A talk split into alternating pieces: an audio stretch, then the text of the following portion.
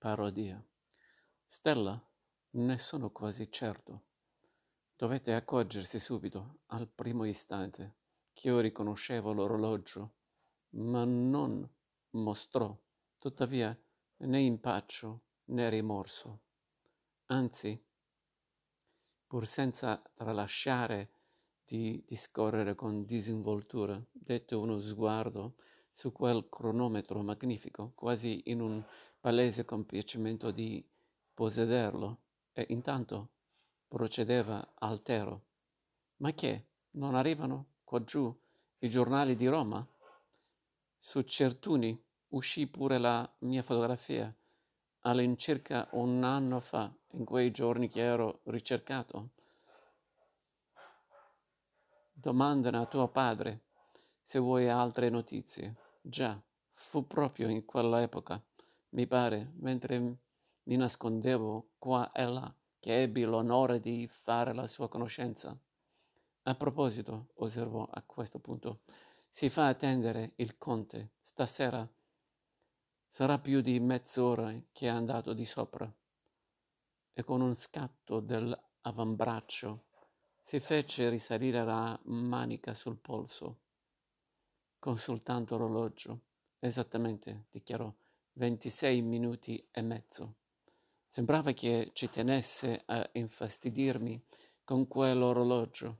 Lo ricaricava con ostentazione, poi se lo metteva all'orecchio. Infine, seguendo la direzione dei miei sguardi, notò con prepotenza insidiosa che forse ti pare di riconoscerlo questo orologio? Beh, allora ti informo che è passato in proprietà mia, di diritto. Alzai le spalle e, per mostrare quando me ne infischiavo, allungai un calcio a una poltrona alla prossima. Egli riaffermò di diritto, già proprio, dovuto a me da tuo padre. E oltre, oltre all'orologio, adesso lui mi deve anche un binocolo di marina, un fucile di pesca e una maschera subacquea che, dice, tiene già in casa, riposti di sopra.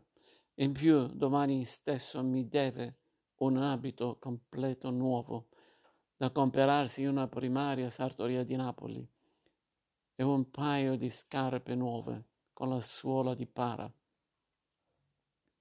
Poi, secondo l'impegno, mi dovrà un capitale di soldi, quanti me ne occorrono per aprire un garage a Roma, in modo da potermi sposare con la mia ragazza. Si era seduto compostamente, le spalle diritte, contro lo, lo schienale del divano, con imponenza e disinvoltura regale, ma alle ultime parole sulla sua fronte apparve una perplessità accigliata. A proposito, mi interpellò, e poi, vero, che tuo padre è così ricco? Era chiaro nel suo accento un sospetto dispregiativo e a ciò l'ira, troppo a lungo mascherata di noncuranza. Cominciò a tempestare fatalmente nel mio petto, ma più che mai ora sentivo che smascherare la mia noncuranza sarebbe stata per costui una soddisfazione troppo ambita e mi contentai di far udire in risposta soltanto un sordo brontolio. Perché? A sentirlo, egli insisté, arricchiando i labbri in uno scettismo appena larvato.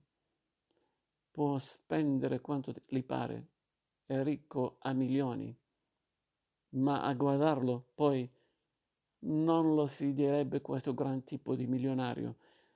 Non ha l'apparenza del signore, veramente. Ah, Tu lo dici? Già, lo dico io. Ma qualsiasi altra persona che si rispetti, pure se non lo dice, lo pensa. Che razza di signore sarebbe lui, che va in giro vestito di strazi, senza nemmeno le toppe, e non si fa neanche la barba, e non si lava mai, finché puzza. Ehi, Bada come parli. Beh, scusa. Bada come parli, ti ripeto. Ti ripeto, scusa. D'altra parte, precisò Stella, se io mi interesso alle sue finanze è per una questione d'affari.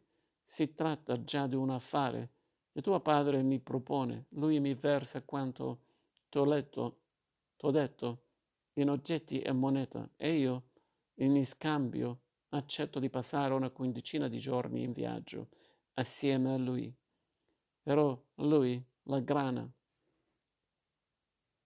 i soldi che ha promesso, voglio dire, intende sborsarmeli solo una scadenza dei quindici giorni, non prima, perché se li sborsa in anticipo, dice, perde l'unica buona garanzia che io non tagli la corda.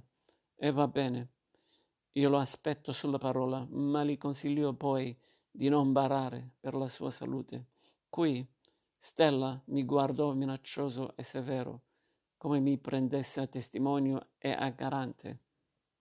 È chiaro, concluse, in una smorfia di spregio, che se invece di tornare subito dalla mia ragazza a Roma, io me ne vado a contemplare i tramonti assieme a lui, non ci sarò mica andato per la sua bella faccia. Su ciò egli parve, parve sprofondare in una meditazione esigente e coriciosa, come se quel promesso viaggio cui si preparava fosse già solo all'idea uno strazio per i suoi nervi. Quanto a me, fin dal pri- primo udire da lui quella parola viaggio, ero rimasto senza colore né respiro ammutolito e quasi non riconoscevo più la mia voce, tanto sono d'un tratto sperduta e debole nella domanda che da infime regioni infantili mi si fece alle labbra. Andate, lontano? Stella alzò una palpebra. Lontano che? Fece con un'aria tarda. Io, dici, con tuo padre. Ah, per il nostro viaggio, dici. Lontano assai, figurarsi, figurarsi. Più o meno si starà qua in giro per il solito circondario. Egli arricciò appena i labbri in un mezzo sorriso annoiato, scettico e irrisorio. Tuo padre, aggiunse, come chi fa una constatazione ormai risaputa non è tipo da spostarsi troppo. Si sturberebbe dal crepacuore. Lui è uno che viaggia sempre nelle medesime vicinanze. Sai le antiche mongolfiere frenate? Beh, così è lui. Incerto levai gli occhi verso il mio interlocutore, quasi a interrogarlo se parlasse sul serio. Non era la prima volta che un simile giudizio inopinato su mio padre veniva a colpire i miei occhi, orecchi. Ricordavo di aver già udito in passato un'altra persona asserire qualcosa di non molto diverso e mi parve adesso una cosa stregata, quasi un'arcana, intricata allusione alla mia natura e al mio destino. Questa realtà i due des- testimoni pure sconosciuti fra loro e opposti e remoti, si trovassero d'accordo su un'opinione che io, invece, forse ultimo io, nell'intero mondo, mi accanivo tuttora a trattare da eresia. Tu, gridai, non capisci niente di mio padre. Forse tu ne capisci meglio. Tu nemmeno te li sogni, i viaggi che ha fatto mio padre. Io gridai. Lui, tutta la vita sua è di viaggiare per i paesi esteri più lontani, sempre, tutta la vita sua. Considerandomi con una lieve, ironica, ma piuttosto sincera sorpresa, Stella inarcò i sopracciglia alla sua solita maniera, così che sulla fronte gli si formarono tante rughe traver- trasverse. Ah, sul serio? osservò. L'idea mi è nuova. E quali sarebbero? Se è dato saperlo, i viaggi principali che lui ha fatto. Va bene, Germania, Italia, una quarantina d'anni fa, ci è noto. E poi, beh, si sa, la circonvensuviana, quella per lui è un abbandonamento. Mi fai pena, io dichiarai, fiammeggiante di sprezzo. Ah, io ti faccio pena, davvero? Ma tornando al punto, soddisfami un'altra curiosità, se non ti è di troppo disturbo. Perché mai ci si dedica lui per tutta la vita sua a queste grandi crociere? A scopo turistico? Missionario? O perché altro? Mi sentivo sussultare i nervi e fremere il sangue. Tale era lo spinto di rivolta e di amara assolutezza che m'accendeva. Perché? ripetei. A quale scopo? Eh, per la libertà sua, per la vera conoscenza. Ecco lo scopo. Per imparare tutto il mondo e le nazioni senza nessun confine. Stella si voltò a ridere per proprio conto. Basta, va, mi interruppe, alzando una palma con aria sazia, come ne avesse di troppo. Ti ci ho portato. Ora ho la prova che è proprio vero ciò che lui ha detto, che tu stravedi per lui. Chi l'ha detto? Lui ha detto, io tengo due figli, uno piccolo biondo e uno moro, che più belli dei figli miei, nessuno sarà mai capace di farne, e quello moro, da quando è nato, stravede per me. Non è vero che l'ha detto. Sì, è vero che l'ha detto. Eh, è vero che tu stravedi. Non è vero. Non è vero che stravedi. No. E allora? Se non è vero, come si spiegano certe favole che mi vai raccontando su di lui? Chi è a sentirti? Lui sarebbe una specie di trasvolatore oceanico, di si levò solennemente in piedi, di, di vero cittadino dello spazio, seguito in tono di canzonatura grifagna, mentre che invece lui è il sicuro tipo che non si è mai slattato dalle poppe di sua madre e mai si slatterà. In fatto di viaggi, da quando s'è stanato là dai suoi paesi barbari e s'è ritrovato alla culla in questo bel vulcano.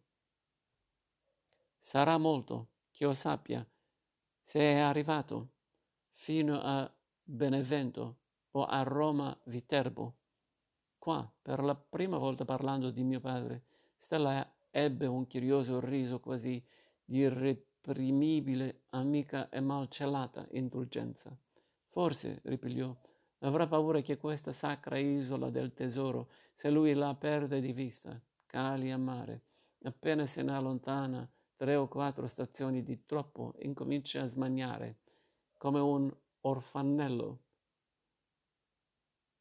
e a ricorda- ricordargliela fa una faccia, né è pure geloso, come di una donna, tanto che di soprannome viene chiamato Procida.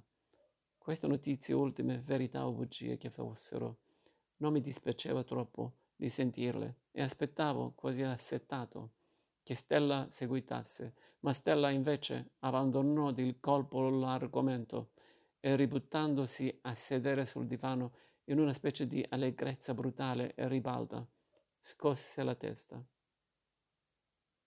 così fieramente da scomporsi tutti i capelli, che pure aveva lisciati e impomamati molto bene. Sui suoi tratti posò un'espressione plebea, di grazia fanciullesca, in cui non so che riflessioni, divertimenti, abbandoni, turbolenze, intrighi si scontravano con la protervia. Si vedeva chiaro che la sua mente d'improvviso s'era distratta per correre dietro a un pensiero dal quale io, là presente, ero escluso, ma non si capiva se questo pensiero lo attirasse o lo frastonasse. Come quando si osserva un gatto che insegue una piuma, non si capiva se il suo umore fosse di gioco o di tragedia. Con un'aria annoiata, impulsiva, si alzò, stirando le braccia. Poi si ributtò a sedere, ma all'improvviso uscì in una risata stranamente seria, quasi drammatica, ed esclamò Tuo padre è una parodia. Era fatale ormai. L'ira sinistra, infrenabile, mi travolgeva, stringendo i pugni. Ma avanzai verso Stella con queste parole. Adesso ti sputo in faccia. Allora un'ombra dura, stranamente obliqua, calò sul viso di Stella. A sua volta egli si mosse verso di me e disse, caricando sulle sillabe, A chi? Sputi in faccia?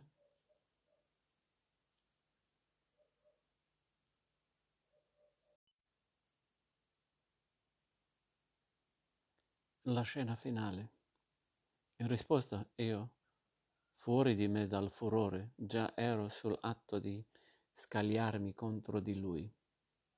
Ma in quel momento stesso un noto passo affrettato risuona, risuonava nel corridoio e fui afferrato a un braccio da mio padre, sopraggiunto dalla soglia alle mie spalle. E gli avevo giusto sorpreso le ultime parole di Stella come un eco, mi ripeté. A chi sputi in faccia? dandomi uno sguardo penetrante, intinto di minaccia ed apprensione, e facendosi assai pallido in viso. Questo suo pallore angosciato mi disarmò. Ma fu con brusca violenza, tuttavia, che mi svincolai dalla sua stretta, rifiutandomi di dargli spiegazione. Poi mi scostai cupo da Stella, che a sua volta, desintendo dalla zuffa, s'era riseduto sul divano, in posa indifferente e sarcastica, e mi fermai nell'angolo del cammino, a qualche passo da loro due. Egli recava da sopra, in un mucchio di sul braccio, lenzuola coperte, un guanciale come un servitore. Pensai. Notai nel tempo stesso con una sorpresa amareggiata che s'era messo degli abiti nuovi da me non mai veduti prima d'oggi. Pantaloni di velluto rigato e una giacca di maglia grigia e al collo un fazzoletto di seta turchina. Si era sbarbato con cura e perfino pettinato, lisciandosi i capelli all'indietro, così pulito, elegante, mi appariva bello come un grande principe romancesco. Pure, mentre lo miravo incantato, mi sorpresi a cercare in lui assurdamente, con disperazione, quell'aspetto comico o grottesco che gli meritava da stella l'epiteto di parodia. Addirittura bramavo di riconoscere davvero in lui qualcosa di ridicolo, ma purtroppo non vedevo che grazia nella sua persona. La sua magrezza snervata, che risaltava singolarmente in quella sua tenuta di lusso, lo faceva sembrare più debole e più giovane, e la salute fanciullesca di Stella offendeva come una sfrontatezza o una trivialità vicino a lui.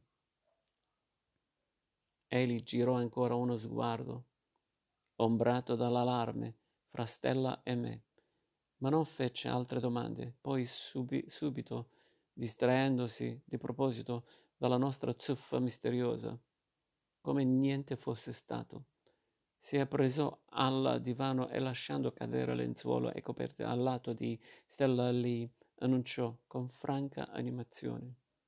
Dunque, è tutto fatto. Ho preparato anche la valigia, quindi verso di me, con una voce diversa, intonata a una superbia autoritaria. A proposito, Arturo, t'ho cercato per dirtelo, ma tu non eri in camera. Parto domattina, col primo vapore. Domattina, fino a quest'ultima parola, io m'ero rifiutato di comprendere la l'imminenza di questa realtà che travolgeva il domani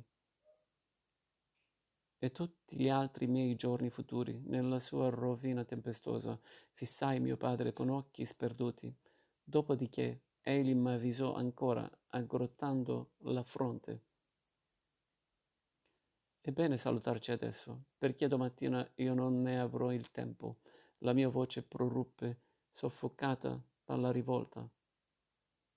Parti assieme a lui. Ciò non ti riguarda, rispose mio padre. Non puoi farlo, no, non puoi farlo. Mio padre mi dette un'occhiata di sbiecco,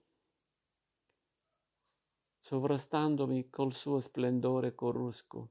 Io, mi rispose, parto con chi mi pare, con buona sopportazione de usted. Sentivo che egli adesso si pavesava della sua peggior superbia contro di me, anche per brillare meglio agli occhi di Stella, forse anche per vendicarsi su di me con la sua padronanza dell'infima servitù in cui Stella lo teneva.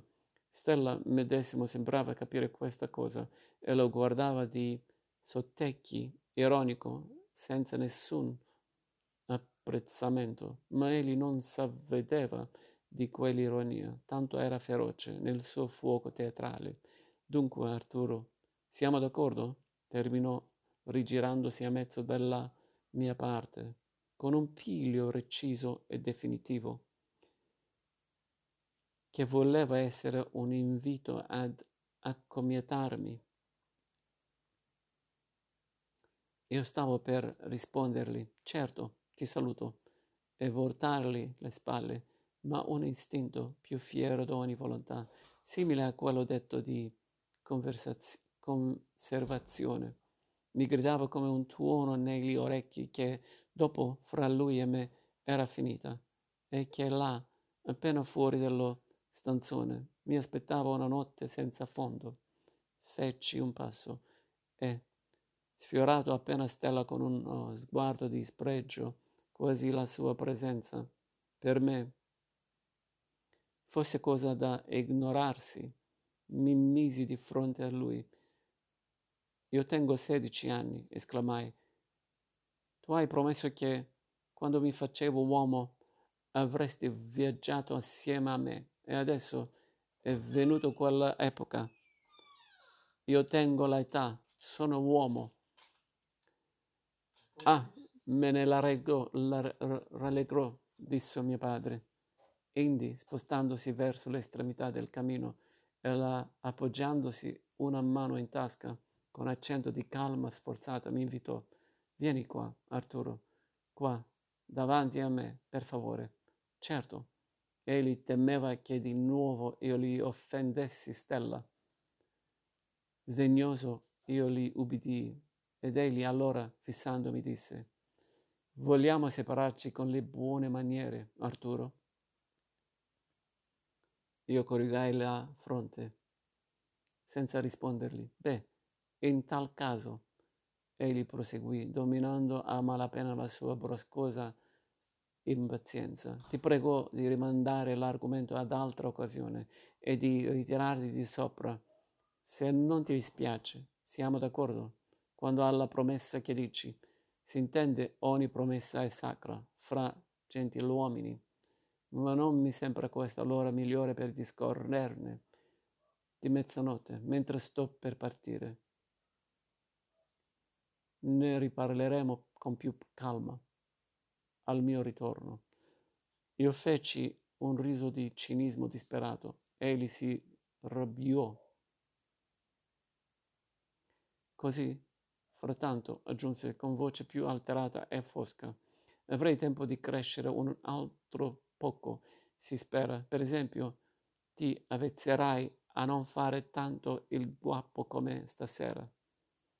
Qui, giacché altrimenti a questo modo fai vedere a tutti che, pure se tieni l'età, sei un guaglioloncello, anzi un pupo.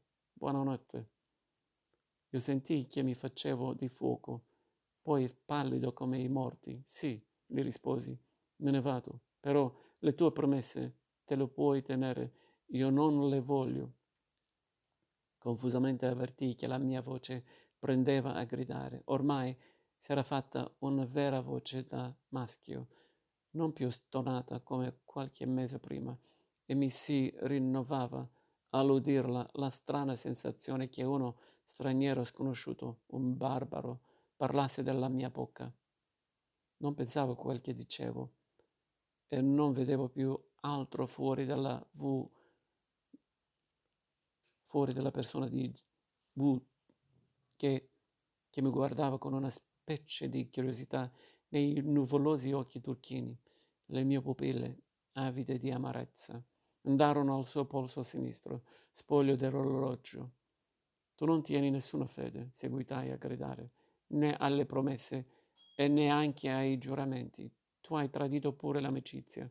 Ormai ti conosco, che sei un traditore.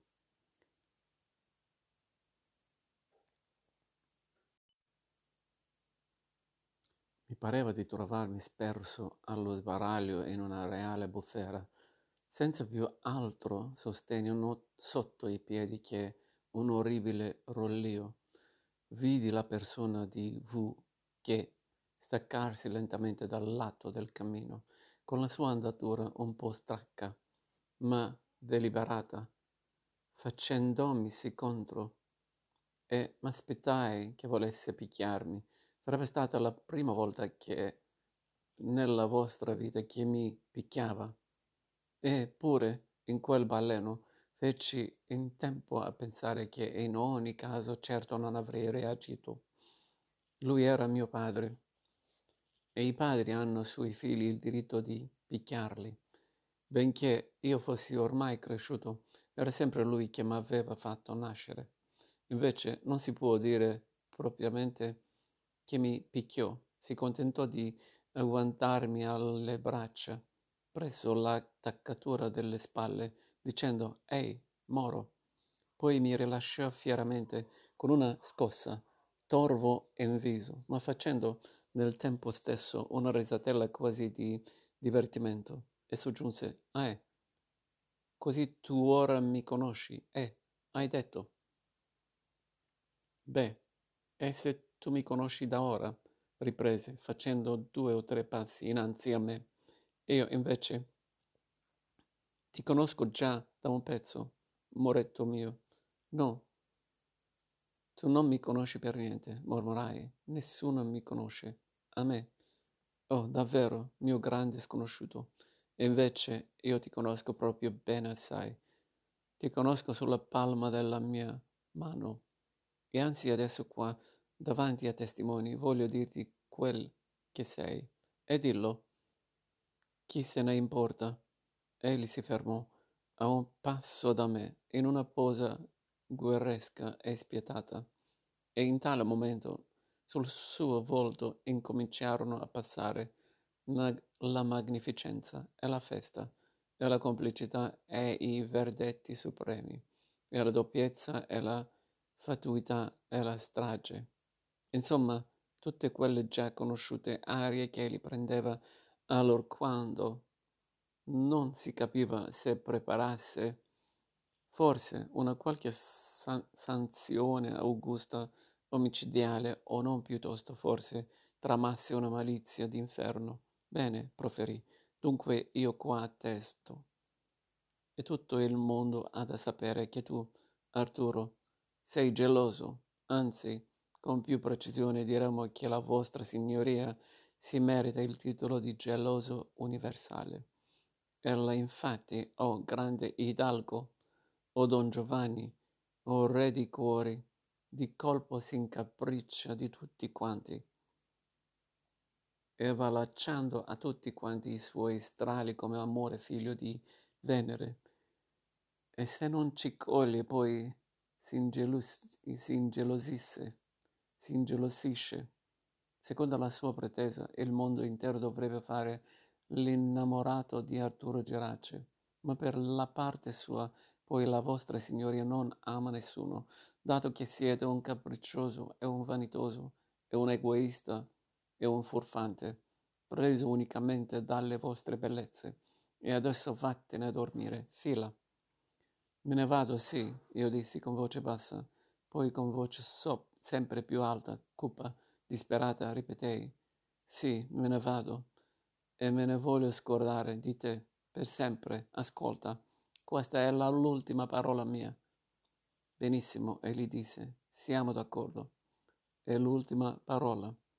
Io impetuosamente mi voltai verso l'uscio, ma in quel movimento mi capitò sotto lo sguardo Stella, mezzo buttato sul divano grande contro la parete. Per tutto il tempo, senza metterci parola, egli lì, egli di là aveva assistito comodamente alla nostra baruffa, come fosse a teatro. E durante l'ultimo discorso di mio padre aveva lasciato udire qualche risata sommessa. Lo colsi, infatti, con la bocca ancora atteggiata a ridere. E ciò in quel momento mi fece perdere l'ultimo barlume di ragione. Tornai indietro di un passo e fuori di me, senza nemmeno sapere quel che facevo, afferrai a caso una posata che era là sul tavolino della cena e la scagliai contro di lui. Mio padre rimase per qualche secondo immobile, tenuto dalla collera e dallo stupore, mentre che Stella, schivato abilmente il colpo, deponeva con calma la posata. Non mi pare che fosse un coltello, piuttosto una forchetta, ma non saprei dire precisamente. Su una sedia di lì vicino. Io intanto m'ero piantato là a metà strada fra il camino e l'uscio e aspettavo risoluto. Non potevo, infatti, dopo una simile sfida, andarmene via, senz'altro col rischio di far supporre, magari, che scappavo per paura di Stella, ma costui, senza neppure levarsi dal divano, mi sorrise con molta serietà e mi disse in tono conciliante: Beh, perché te la pigli con me adesso? Scusa, ma non era, non era mica di te. Che ridevo. Poi, volgendosi verso mio padre, con un'aria di pazienza graziosa e superiore, e dal primo momento gli disse: Subito, appena ha messo il piede in questa stanza che lui va cercando in tutti i modi di litigare con me. Esci di qua, vattene, e non farti rivedere. Mai capito? mi ripeté mio padre, che fremeva ormai di una vera collera terribile. Allora il mio sguardo indurito percorse all'intorno lo stanzone che parve ruotare alla mia vista come una scena girevole sul punto di sparire per sempre e a precipizio me ne andai. Quando fui nella mia camera non mi curai neppure d'accendere la luce, la luce. Mi buttai sul letto con la faccia contro il guanciale e rimasi parecchi minuti così, aspettando un'apocalisse o un terremoto o una qualsiasi rovina cosmica che rivol- risolvesse questa notte odiosa. Da una parte non avrei mai voluto che arrivasse il mattino, ma dall'altra misuravo con paura le ore interminabili della notte, giacché ero certo che non avrei potuto dormire.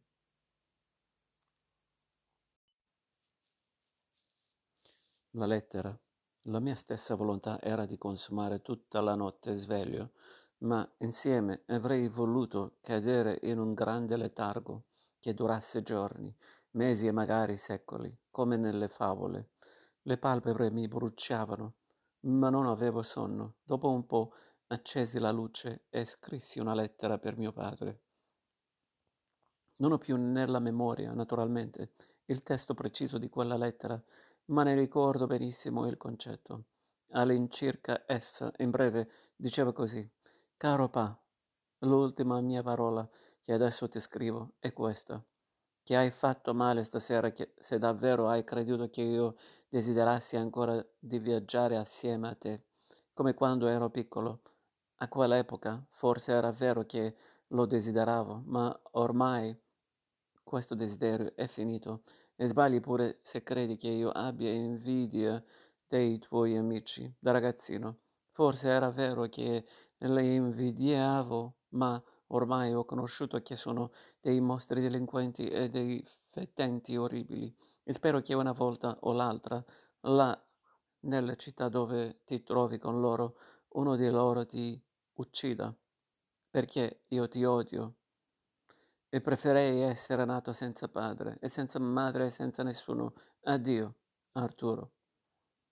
Non so per quanto tempo rimasi sveglio, con l'orecchio teso ad ascoltare se mio padre risaliva in camera sua perché avevo intenzione, appena si udiva il suo passo, di uscire nel corridoio e consegnargli la mia lettera, senza dirgli una parola, ma al di là del mio uscio socchiuso, nessun passo o rumore interruppe il silenzio della notte.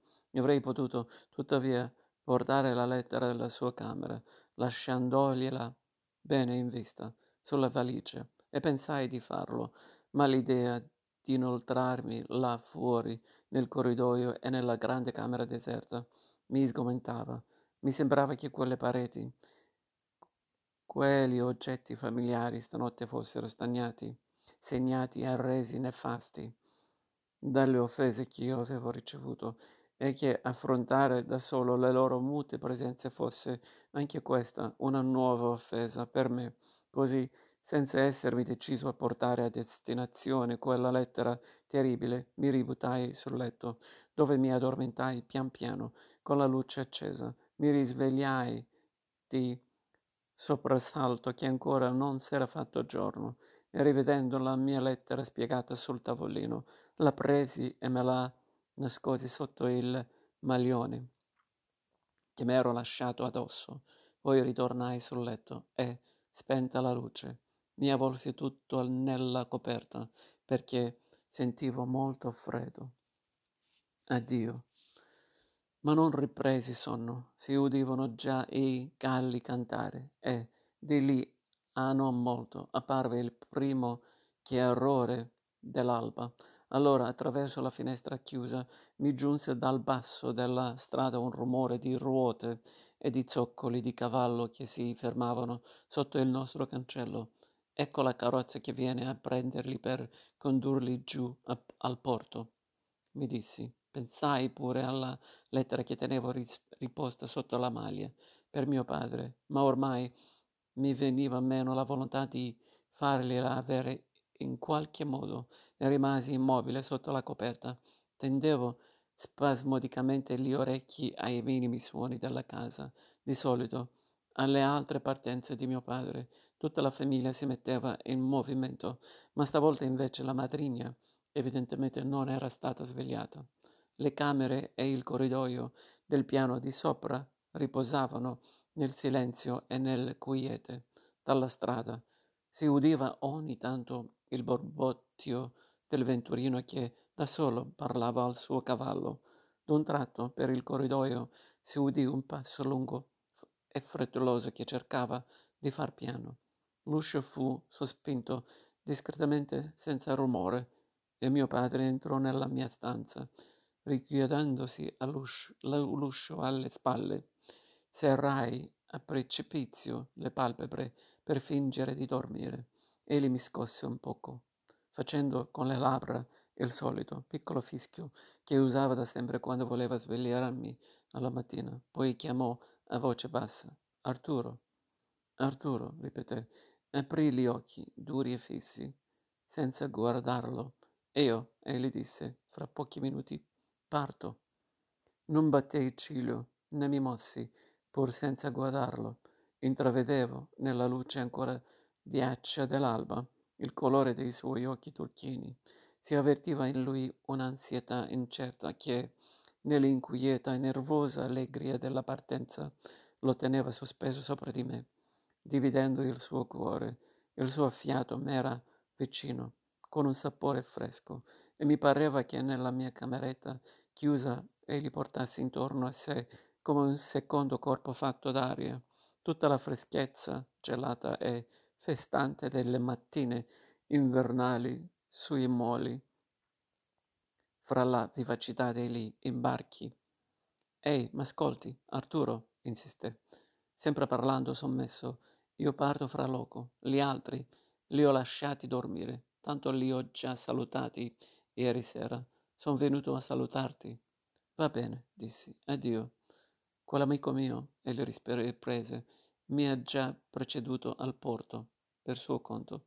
M'aspetta sul piroscafo. Scendo io solo, con la carrozza. Si udiva il cavallo sotto al cancello, battere le zampe. Carrozza. Egli seguito è già da basso, pronta. Io mi voltai un poco dentro la coperta e in tale movimento mi sentii, sotto il maglione, grattare leggermente la pelle della lettera che tenevo là nascosta. Ecco, questo era il momento, o mai più, di dargli la mia lettera, ma non seppi dargliela. Beh, e allora, che fai, Arturo? Egli domandò. Non ti alzi? Non vieni ad accompagnarmi come al solito in carrozza giù al porto?